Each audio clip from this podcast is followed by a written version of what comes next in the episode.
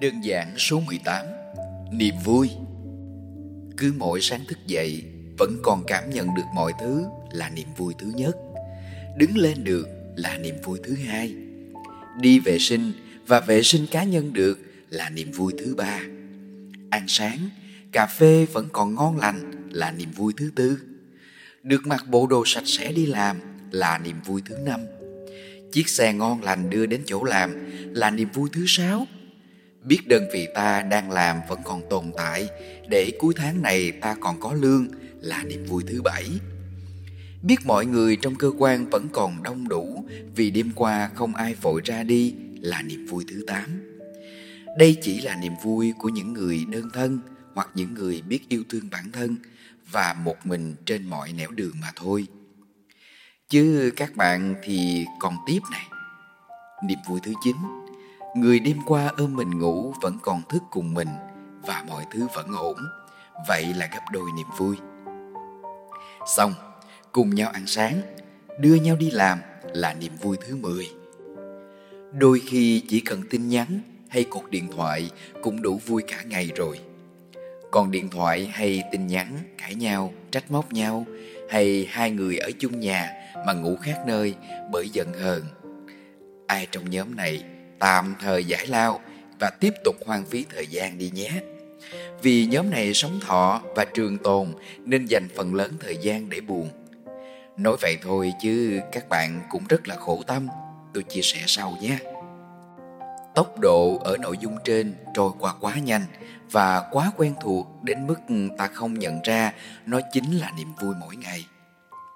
Đôi khi chúng ta làm việc đó mà không hề cảm nhận được hoặc làm trong vô thức để nhanh chóng xong việc và có nhiều thời gian đi tìm những niềm vui khác. Có những người sau một đêm đã ra đi mãi mãi, hoặc không thể ngồi dậy, không thể tự mình làm vệ sinh cho chính mình. Muốn ngồi ăn sáng hay cà phê, phải tính toán xem có thoải mái không. Cơ quan mình đi làm có nguy cơ gì sáng vào chỗ làm lại mất đi một đồng nghiệp do đêm qua gặp chuyện gì đó đã tạm biệt mình.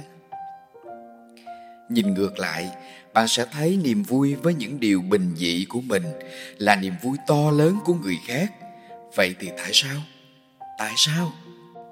Niềm vui thật sự nhiều đến mức bạn phải giật mình đó, vì nó có nhiều hơn tất cả những thứ khác trên đời nếu so với tài nguyên thì đây là tài nguyên có thể tái tạo và được nhân rộng với quy mô gấp n lần so với chính nó.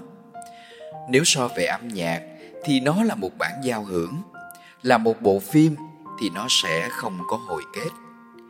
Chính bạn là nhà soạn nhạc, nhạc trưởng, biên kịch và biên đạo đấy.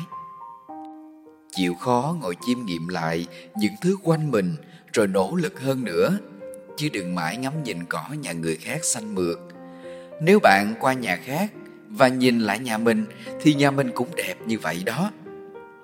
Đến đây tôi nghĩ các bạn tự làm bài tập tiếp theo là liệt kê hết tất cả niềm vui của mình trong hôm nay để xem bạn sẽ có bao nhiêu niềm vui nhé. Xong bài tập này thì tiếp tục bài tập tiếp theo. Tự nhận thấy mâu thuẫn trong mình. Tôi ví dụ như thế này nhé. Ví dụ một. Bản thân họ thì không tốt lắm Và hiện giờ cũng không ổn lắm. Nhưng cứ nói và yêu cầu con cháu mình Phải thế này, thế kia trong học tập. Thay vì đó, hãy nỗ lực giúp chúng và đồng hành. Chứ đừng nói suông và buông ra những câu so sánh. Ví dụ hai Chúng ta so sánh người yêu của mình Vợ chồng mình Con mình Nhân viên mình Đồng nghiệp của mình thu nhập của mình.